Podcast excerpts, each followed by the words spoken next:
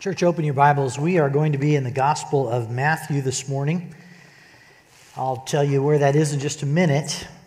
It's great to be together, great to be God's people together and sing together and worship together. It makes a very complete week for me. A start of a week, I guess, if you look at it from that standpoint, tanking us up to get ready to go and serve our Lord again this week. One of the things that uh, is a special thing for me is uh, every, it's two years now because of the Olympic cycle. Two years is Winter Olympics, and then the next is Summer Olympics, and they're on a four year cycle. And I can still remember growing up and really loving the Olympics, and maybe some of you look forward to that too. And there's a certain level of pageantry that goes into the Olympics. You know, there's always an opening ceremony, there's always a closing ceremony, and the hosting nation gets a chance to kind of show off part of their culture and their city. And, uh, you know, it's a kind of a little international exploration to say, whoa, what's that place like? And what's that country like? One of the things that always happens at the start of every Olympics is all of the nations come walking into the uh, Olympic Square or the Olympic Stadium.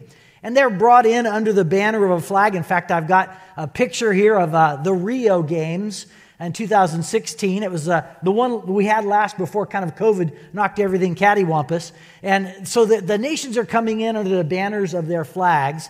And one of the ones that I love, this was a Summer Olympics, but one of the ones I love for a Winter Olympics is Jamaica coming as the bobsled team, right? And they came back again this year to Beijing. They made it, or excuse me, to, uh, yeah, to Beijing. They made it to, to that one.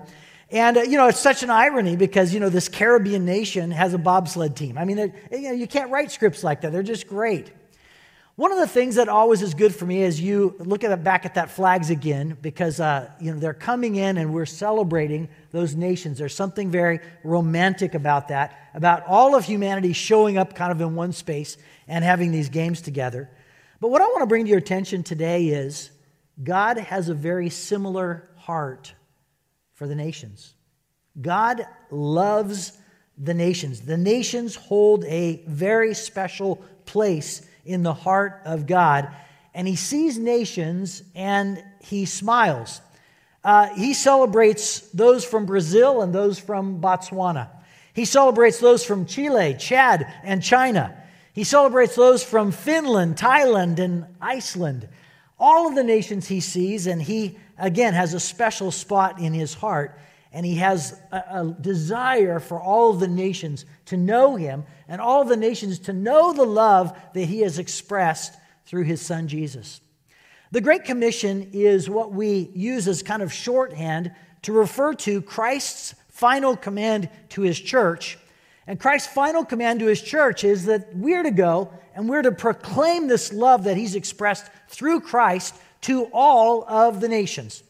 Perhaps you've memorized the verse that is, when I say Great Commission, probably comes into your mind the quickest, and it's Matthew chapter 28, starting in verse 18, in which we are to go to all nations and make disciples of all nations, baptizing them in the name of the Father, the Son, and the Holy Spirit, and teaching them to obey all that Jesus has given us. All that we are to observe is what we are to be communicating to the nations. But did you know that there are actually five verses that are called Great Commission verses in the Bible? I want to bring another one to your attention today. Maybe it's a little bit more obscure for you. It's in Matthew chapter 24, verse 14. Here it is. And it says, This gospel of the kingdom will be preached in the whole world as a testimony to all nations, and then the end will come.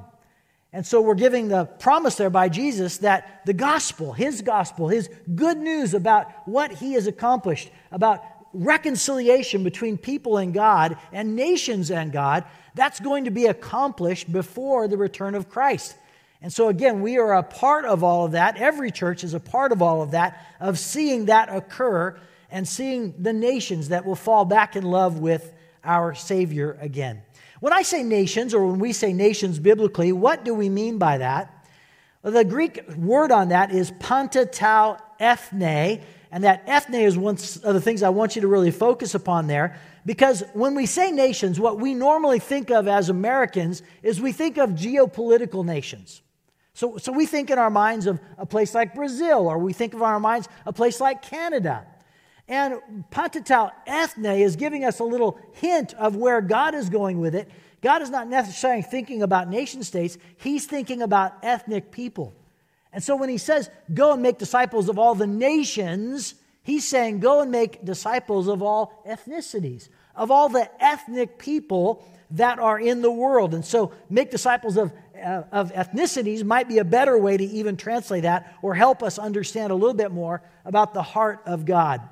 When we use nations uh, in a biblical sense, we are talking about a people group that is bound together by language and by history and by cultural identity. So that's what binds them together. They have a similar language, a similar, sim, uh, similar identity, and a similar history that they all share together. Let me, let me give you an example of that. And by the way, sometimes that ethnic group lives in their native land where they were originally from, and sometimes they live somewhere else, but they still have that cultural identity that they take with them.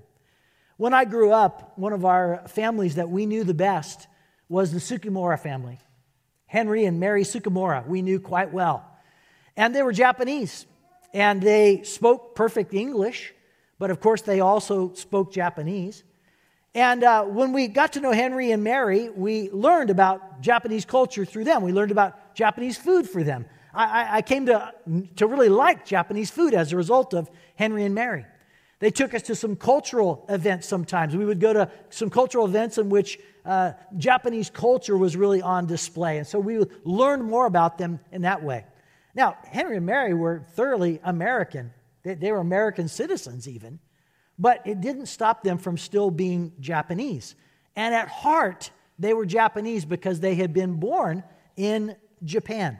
So even though they didn't live in the country of Japan, they were still Japanese by their cultural and linguistic really heritage. God cares about people from all nations. He has died for the sake of people from all nations. And so the church, every church, has a role and a responsibility to participate with God to see all the ethnicities, all the ethnic groups that get a good opportunity to hear about our Savior Jesus and to hear about His love. Not in an overbearing way, but in a very loving and caring way. And, and that's what God is placed on the heart of, of every church that's alive and well, is the desire to do that. Now, again, we're a little church and we can't accomplish all of that by ourselves, but we have a part of that that we are called to accomplish. And I will tell you, this year, that part has gotten much clearer. Because again, as you know, we pulled together a team this year that constantly was talking, praying, dialoguing, and the, the, the, the, direction for where we're going with our five priorities for neighbors and nations got clearer this year. And that's what I want to talk to you more about today is the nations piece. If you uh, got this card a couple of weeks ago, it is what our is, is kind of our missions direction, and it's called uh, again bringing the hope of the gospel to neighbors and nations. And if you didn't get one of these, they are available at the welcome table on your way out. We would love for you to have one of these. And on the inside of it is the five priorities that we have. Pastor Nick last week spoke to you about the neighbor's piece. And he spoke to you about Vision House, also called Jacob's Well, which is a local expression again of a, of a group that does a great job of taking individuals that are on the edge of homelessness and bringing them wholeness and, and hope. And so, again, we want to partner more with Vision House. He also talked last week about what, what we're calling my relational network, the group of people God has already brought you into relationship with, and He wants to use those relationships for you to share the love of Christ with those individuals. And so he talked about those. Today, I want to talk about the, the three that are in the nations category. And so I'm going to be talking to you today about Turks, about uh, Connect Nicaragua, and about international students. And those are the three primary ways that we are reaching out again to the nations uh, in, in our efforts. Now, let me just take a moment off to the side. Some of you might be asking the question, you know, I, you might say, I, I've had an interest in a certain people or a certain group for a long time. And, you know, and we do something. We travel to this place and we do X, Y, or Z with those people. And so are you saying that, you know, I shouldn't do that anymore and I should move to the three priorities you're going to tell me about? No, no, that's not what I'm saying at all. If God has effectively brought you into relationship with a certain group of people and you're enjoying that, continue on. But this is what I am hoping. I'm hoping that as we understand the priorities that we have, especially this nation's piece I'm going to talk about today, that we'll have a greater sense of synergy. We'll have a greater sense of cooperation. We'll have a greater sense of excitement because it's something that we're sharing all together. And so that's what we're hoping for. Not to redirect you away from things where you're already effective, but to bring us as a church into a focus in which we again have a level of synergy that maybe we haven't had previously, and all that, for, again, for the glory of God. All right, let me walk you through the three priorities that deal with bringing the hope of the gospel to the nations, the nations piece. And as I stated a few weeks ago, we have decided to adopt an unreached people group. Now, again, that is a, uh, a group of people around the world somewhere. In this case, it's the Turks. And we are, are adopting that group as a group we're going to pray for, we're going to engage in a special way, we're going to learn about. And when I say unreached people group, some of you are like, eh, I don't really know what, quite what you mean by that. Do you just mean generally just people who don't know Christ? I mean, I, my neighbor fits that category. They're an unreached people right next door to me. That's not what I really mean when I say an unreached people group. And there's usually an idea that's a little, a little tighter definition of that when we talk about that from a mission standpoint. And I found a video that I think conveys the idea of what I mean by an unreached people group. This is put out by a mission agency called Frontiers, and I really like the way they put this together. Watch this.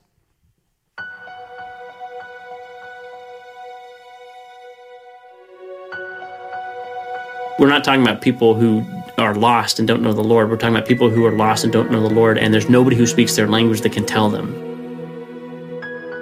There is no church that exists. There is no, uh, not a large enough group of people within that people group, uh, within that tribe or nation, to to reach themselves.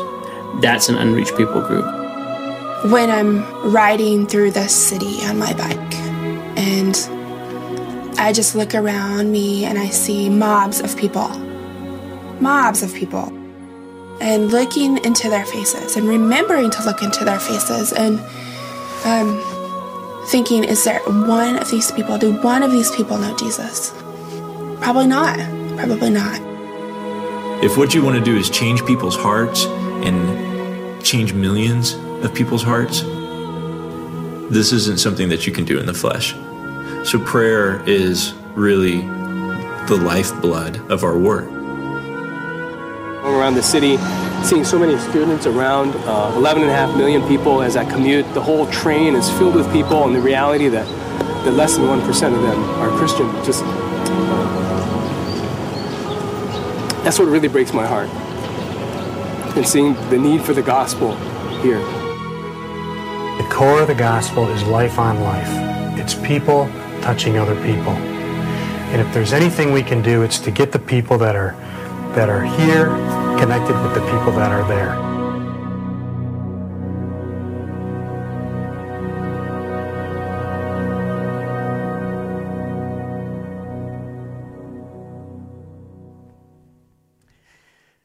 I've watched that video it brings a tear to my eye. Because I know the love of the Father. And it is to be lost not to know that love and to think that there are large groups of people that might never have an opportunity to talk to somebody who's a real Christian, might never have the opportunity to see a church and come in and engage and, and hear the gospel and sing and, and pray. That's heartbreaking. And it should be heartbreaking for all of us that that still is existing today. I'm not talking about going to places and beating on people. That's not what I'm talking about. I'm not talking about going and strong arming people.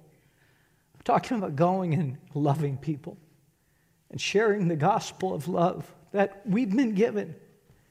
And that matters to me, and I hope it matters to you. Sorry, I'm getting really emotional, but this matters to me. And I really feel it down deep. And I think the Turks are a people that I don't think is going to be easy to love, honestly. I think it's going to be hard in some ways. But I think that over time, we're going to come to appreciate this people, the, the Turks. And we're going to engage them, and we're going to love them, and we're going to figure out how to express Jesus to them. And I think it's going to be a very, very good work. You notice I keep on saying the Turks, and I want to make a distinction for you today. I keep on saying the Turks because the Turks are a people and Turkey is a country. The Turks can exist anywhere. And in fact, we just found out from Peter that there are about 8,000 Turks in the state of Washington. 3,000 of them are right in the Seattle area right here. Did you know there's 3 million Turks in the United States? So we have the opportunity to reach Turks a lot of different places, not just Turkey. Now we care about Turkey, but did you know that in Turkey today there are 68 different people groups? 75% of them are Turks. That's the largest population in Turkey, but there's all these other people groups that have their own language and distinct culture. There's groups like Bosniaks, and there's groups like Arabs. There's groups that are Azeris that are all in Turkey, and they have their own culture in Turkey. But that's not the group that we're really focusing upon. We're focusing again upon the Turks. And as Peter mentioned to you, we have uh, already made some contact with Turks in our area. And Peter has made some phone calls, has gotten together with another one of our missionaries, Bill Clark, and he's actually gone to a Turkish cultural center in our area. Guess where it is? We had no idea. It's in Bothell, 20 minutes away. And you're going to have a chance if you go across the street to hear a little bit more about that meeting and what, ha- what happened at that meeting. But we're finding out that there are opportunities just perking all around us for us to know more about uh, Turks. We've actually even met the cultural director of that center, and he's been very, very welcoming to us. We're going to go next door in just a little bit, and we're going to drink Turkish tea. We're going to drink tur- Turkish coffee. We're going to have Turkish delight, baklava, a couple of uh, other things that you'll be surprised to see. I hope you'll try because you know it's again a little bit of an adventure here so we're going to go do that together.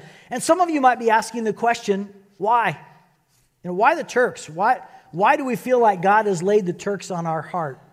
Well first of all let me just tell you that for the last month we have been praying together every Sunday. A group of us have been gathering together very faithfully, and we've been praying for the unreached peoples of the world. Every day or every Sunday, a new people group. We would come along and pray for those individuals. So this whole effort has been very bathed in prayer. I have a map here of Turkey I want to show you.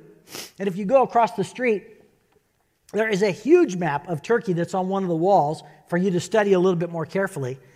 And uh, as I show you this map of Turkey, I want to tell you a little bit about why we think the Turkish people may be a good fit for us. First of all, uh, it is a place in the world where it is one of the largest unreached people groups of the entire world. There's only two or three that are a larger people group than the Turks who are still unreached. And so, again, this large people group gives us a lot of access and gives us a lot of opportunity. Second, they're a relatively easy group to have access with. So, again, 3,000 local Turks that we may be able to form some form of relationship with. Maybe you even have some Turks, maybe in places where you work right now, or, or, or places where you're rubbing shoulders and you're going to kind of perk up and go, Whoa, hold on a second here. There's a, there's a person from Turkey, and I, I, I get a chance to meet them. Uh, in addition to that, there is, again, an easy access into Turkey as a country. Easy for Americans to be able to travel there. And so, again, that was a, a very good draw for us. We as a church have had a long time uh, interest in Muslim ministry, many of us. And so, again, that was a fit. We recently sent a missionary couple. I will not name them for security reasons, but we sent them to Turkey. And so we have somebody there right now. And then the other one is uh, put the map back up for just a minute for me. If you look over in this coast right near Greece, where Izmir is, that's where a whole lot of the early church happened, all the way stretching across the Mediterranean there.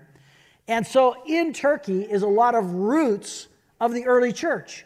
And one of the real benefits is if some of us get a chance to go to Turkey at some point, we get a chance to see some of those things and kind of reconnect again with some of God's original work that happened right there in that land. Not, it was not Turkey at that time, it was known as a different place. But again, there are some of the roots of Christianity that are there, and I think we would benefit from that. Turkey is a population of the entire country is 86 million. 79 million of those are Turks. About 8,000 of those are estimated to be believers. and maybe about another 60,000 that are what are called secret believers or quiet believers. For whatever reason, they don't feel comfortable to admit openly that they are followers of Jesus. And so, again, I want to paint the picture for you again of this country. And again, not all Turks are the same. And, you know, duh. I mean, that, that shouldn't be a surprise to any of us. But imagine if we were trying to explain uh, America or Americans to somebody. And, and we use broad ranging terms like we said, well, you know, all Americans drive cars, uh, all Americans like cats. You know, all Americans are vegans. I mean, we'd be saying things that aren't true because there's such a wide variety of people within the United States. The same is true of Turks. It's, it's impossible to paint the entire people of, of the Turkish people with one broad brush. And so, again, we need to drill down a little bit and we need to be learners in order to capture this. Uh, we have been in contact with a lot of Christian workers that are either in the States and care about Turkey or Turkish people. And we've also been uh, interviewing individuals who are there on the ground right now. And there was a very veteran missionary of many years that said, I think he said, it helps me to think about Turks in four broad categories. Uh, four broad categories of religious beliefs, and I have those up here for us now. If you give me the one with the flag on it. These are the four broad categories of Turks uh, in Turkey. I don't know about Turks in the United States, but Turks in Turkey would fit into these categories. First of all, there would be the practicing Muslims, and those are the individuals that are you know, very faithful in mosque, very faithful to uh, the Quran, uh, which is the religious, again, text of, of Muslims. And so they, they would, again, would be a very large group of Turks, but it would be uh, very practicing in their uh, Islamic faith. There would be individuals who are not practicing Muslims, but would probably loosely identify as Muslims. They would probably celebrate some of the, the Muslim holidays, but they wouldn't be strict adherents. Surprisingly, there is a growing population in Turkey among the youth and the educated that are either deists or atheists. And again, a deist believes that God exists, but he kind of put everything in motion and then kind of took his hands off of it. And that would be a deist view. An atheist view is, again, there is no God. And so, again, I'm surprised that there's that level of number of deists and atheists that are, that are, that are in uh, the Turk population, but that exists. And then finally, there are nationalists. There are individuals that are just happy to be Turks they are proud of their Turkish heritage, and to be Turk is to be Muslim. So, I mean, those two kind of go together, but they're probably focusing more upon their cultural heritage than they are their religious heritage. So, again, there's these broad strokes of, of people, and we're, we're going to run into people that are not all going to be the same. And we just need to be able to identify that right away that we're dealing with individual people, not people that are obviously in some kind of a box for us. There is a tremendous appetite among many Turks to know the gospel and to know Christ. And we were given several stories, and one of my favorites was they, they said that in Turkey there is an agency, I don't know who it is, but they give the opportunity for any Turk to receive a Turkish Bible, a Bible that's in Turkish. And so all you got to do is fill out a little form online, and then they'll send the Bible. And then this group has some follow up with the individuals that have expressed interest and gotten the Bible. Well, they said, uh, actually, in this instance, they said, we had sent a lot of Bibles out, but we had gotten the, you know, the information back, but we hadn't done some follow up. So said, actually, it was like more than like six, nine months since the Bible was requested. And oftentimes that's a dead end. But we dutifully picked up the phone and called. Guy answers on the other end, hey, is this so and so? Yes, that's so and so. And they said, uh, we were wondering if you received the Bible. Yes, I did. Well, what did you do? Did you, did you have a chance to read it? Yes, I did, all of it. And he said, Oh, well, what did you think? I believe. he said, Whoa. And so he said, You know, let's get together right away. So they, he said it was in a town quite far away. So they managed to get their schedules together, met in a coffee shop, and he confirmed, Yes, this guy was so hungry that he actually received the Turkish Bible, read it, and said, I believe that.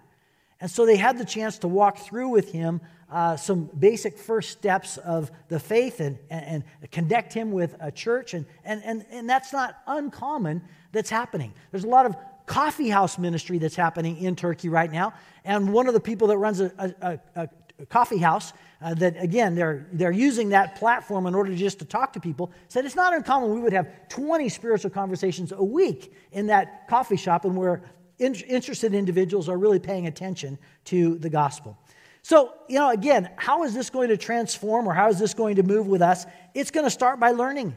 And we're going to have to learn about something that we've never really thought about before. We're going to have to learn about a culture of people. We're going to have to learn about the history of a people. We're going to have to learn about the language of a people. And I want to start today with introducing you with one word that's a Turkish word. It's the only one I know, so it's the only one I can help you with.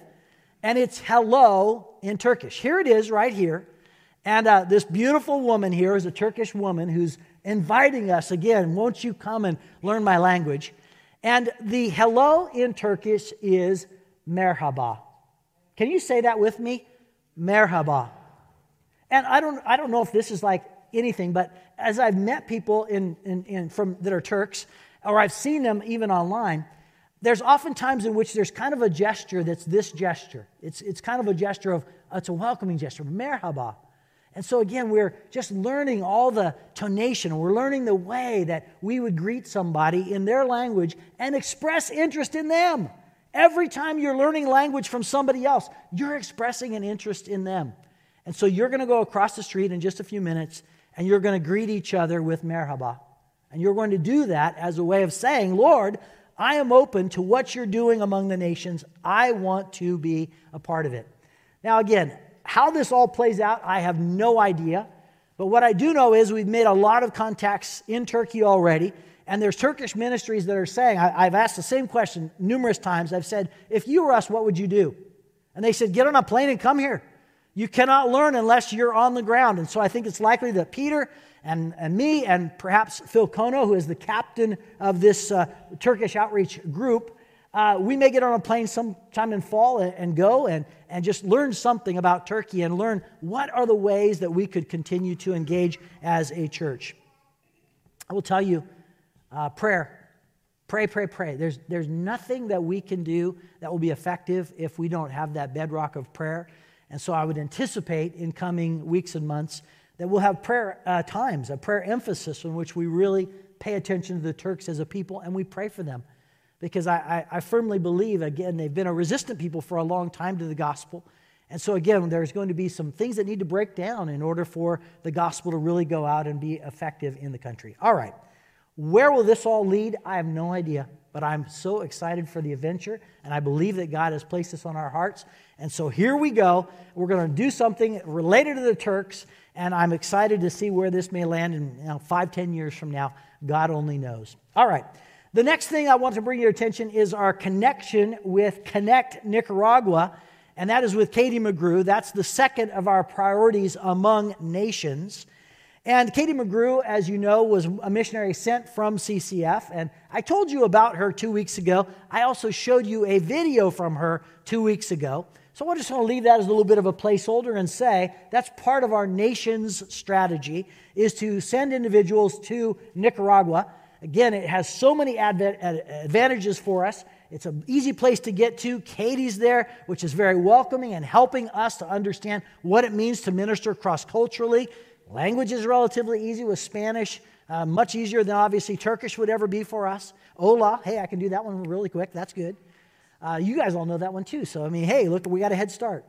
Uh, anyway, Nicaragua is a kind of a put that a, a pin on that. That's a, a part of our efforts also. And so it leads me to our third priority when it comes to bringing the hope of the gospel to the nations, and that is international students. And international students represent God's hand that has brought individuals from all over the world to our own backyard. There are students right now at UW. There are students right now at Edmonds Community College, right now at Shoreline Community College, from all over the world, many of them from places in which we could not send a missionary or we could not talk openly about the gospel. We have some students that we were spent some time with a couple of years ago now. In fact, I have a picture of them here. They were from Yemen. If you give me the next slide, there they are. And uh, these students spent some time with us and, you know, we got to know them. This was around Christmas time, and there was a, you know, an openness for them to come to our home, an openness for us to engage together. And, you know, it was, it was wonderful. It was good. It was, it was healthy and whole. And those kinds of opportunities exist all over the place if we'll just look for them. There are two ladies that I love and respect very much who want to help us understand why engaging international students has been so meaningful for them. I have a video of these two ladies. Watch this.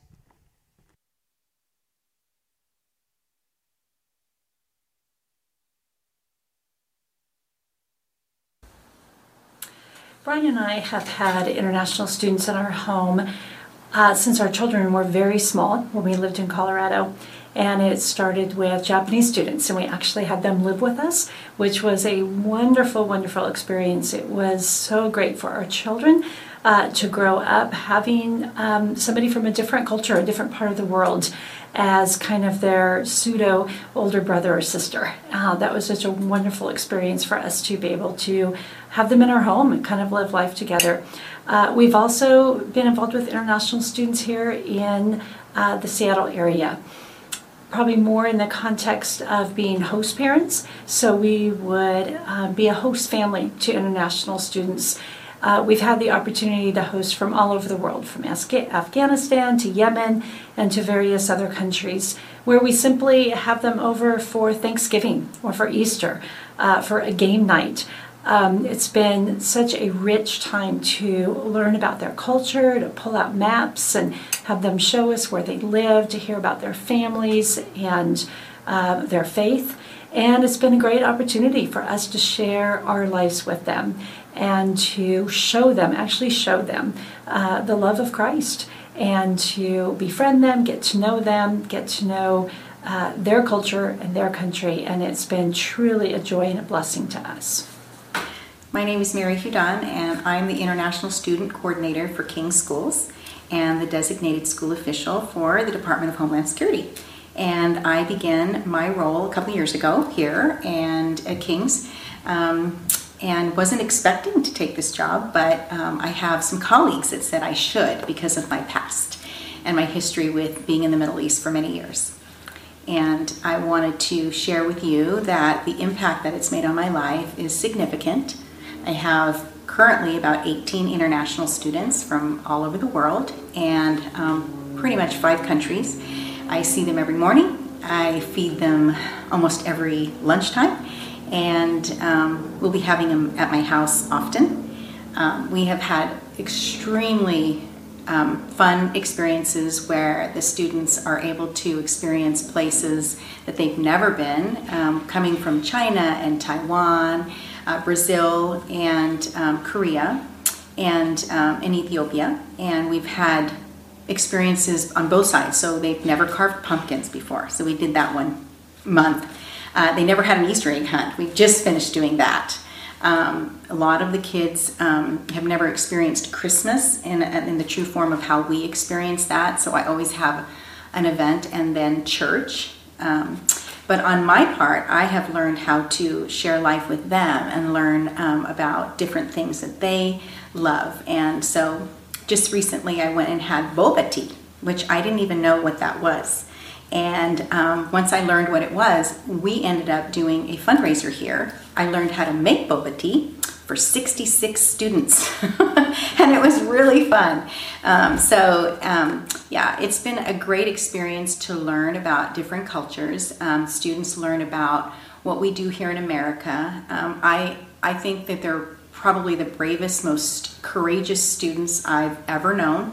Um, they're away from their families, they're away from um, everything that there's familiarity in, and frankly, they have to, at teenage level, they have to do most of the work themselves. So, tuition, paying um, for different things, they do that themselves. Most of their family members don't speak English and they're not here. And so I have to say that it's been one of the greatest experiences that I've had being a part of what God's doing here at King's, but mostly just being a part of uh, a cross cultural experience that I think God had planned in advance for me. Wasn't that great? And Mary's right back here. Uh, she, I was very surprised to learn that there's that many international students that are coming to King's High School now. And uh, Mary is uh, always open for you to uh, have some of those kids w- stay with you.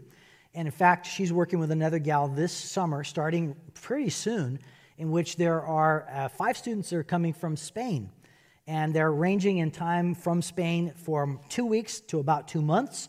And so, if you would like to give a shot at trying to uh, engage an international student, that's a kind of a short time to be able to do that. If you have an extra room in your home, and you could see Mary and talk more about that. And we're going to be hearing more about how we can partner with uh, Kings in the future. That may lead me into uh, some ways that we can engage international students because I think there's three primary ways. I have that on the screen for you right here. And it's three. You've heard them already, but I want to kind of give them labels.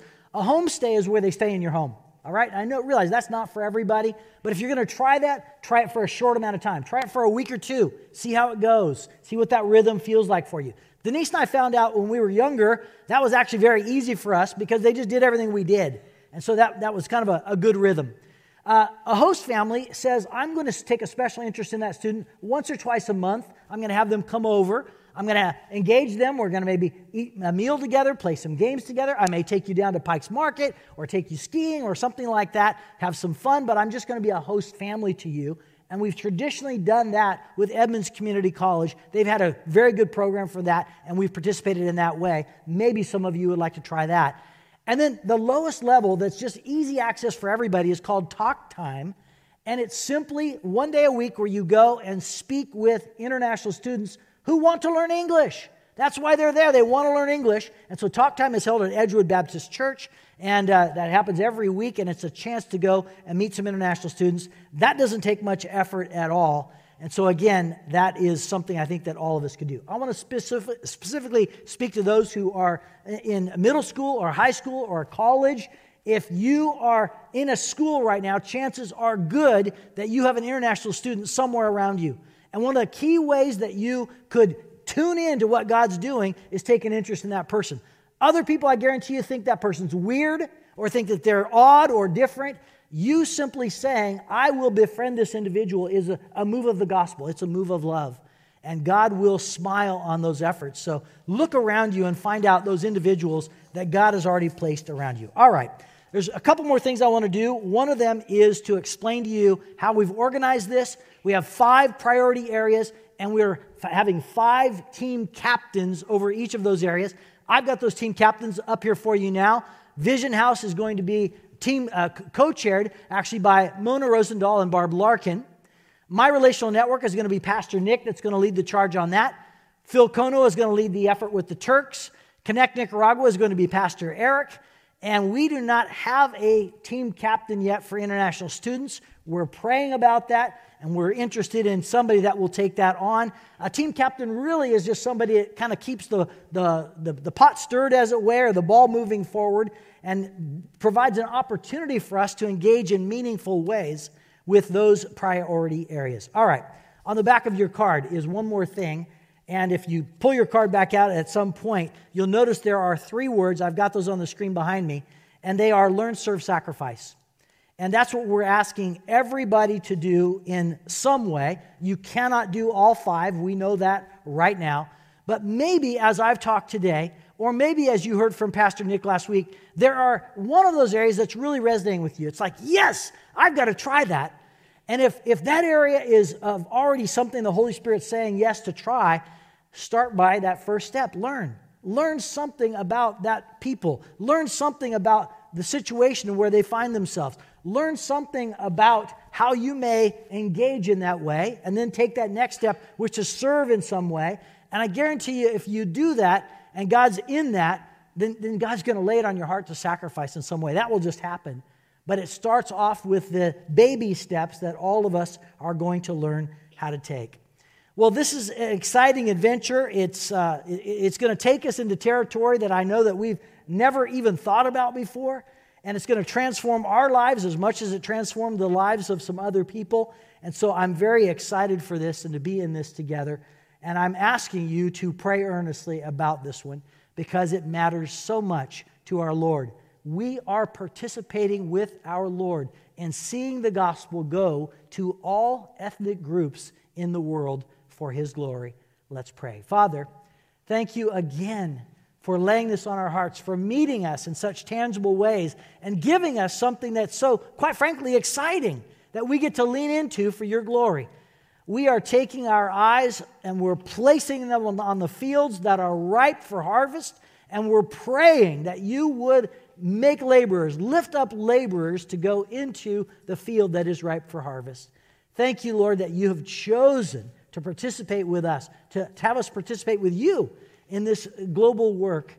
And we humble ourselves before you today and say we can't do it in our own power. So, Holy Spirit, work among us, quicken us, make us alive, make us vital for your purposes.